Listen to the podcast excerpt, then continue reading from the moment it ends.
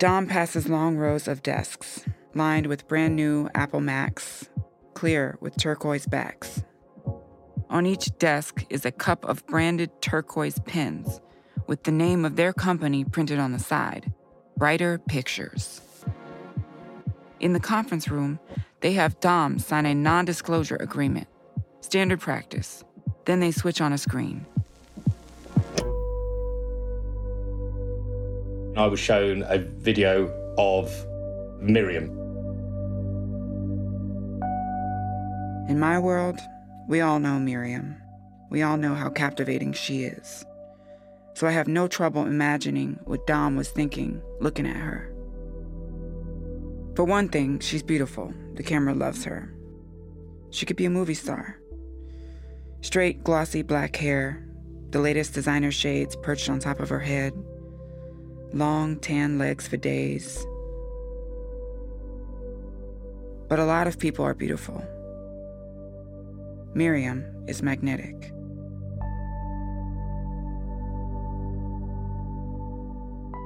At the time, she was 21, living in New York and working as a model.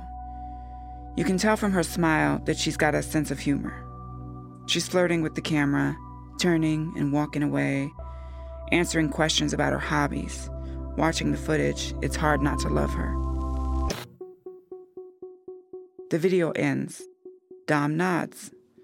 You see a lot of these screen test videos when you work in TV, but Dom can tell there's something special about Miriam.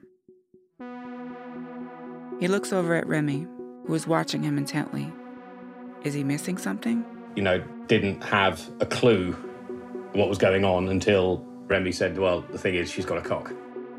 And then I realised everything was a bit different. And that's the show. That's the pitch Joe Pilkington had heard in her office at Sky. The one that's going to upend reality TV as we know it, push the culture forward, excavate the profound and twisted depths of male sexuality. The show that's going to be a hit. And the name of the show? There's something about Miriam. Six open minded, liberal guys will spend two weeks in an island paradise with Miriam. They'll complete challenges, go on dates, and try to win her heart. One by one, she'll send them home. She'll choose a winner. And then she'll tell him on national TV what the producers have been making her keep to herself. The cameras will be rolling, the lucky winner's face in frame, and everyone watching at home will wait with bated breath to see what he'll say next. And that, boys and girls, is entertainment. From Wondery and Novel comes a new story about love. We had discussions. What what if you actually fell in love? And she'd say, "Well, that would be great, but it, it's very unlikely." Lies. If the secret got out, it was game over for the show. And reality TV.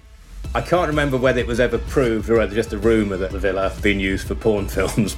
just had that feel about it. I was just blunt with them and was like, yeah, you should feel guilty actually because you signed up for this and you knew what you were doing. They ripped her apart. The British tabloid press ripped her apart. You know, they'd stitched us up. We- We're going to stitch them up as best, best we can. Why? Why would you do this? Who are you to do this? Do you realize the damage you've done by doing this?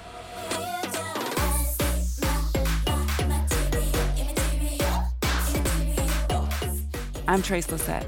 Follow Harsh Reality, the story of Miriam Rivera on Apple Podcasts, Amazon Music, or you can listen early and ad-free by joining Wondery Plus in Apple Podcasts or the Wondery app.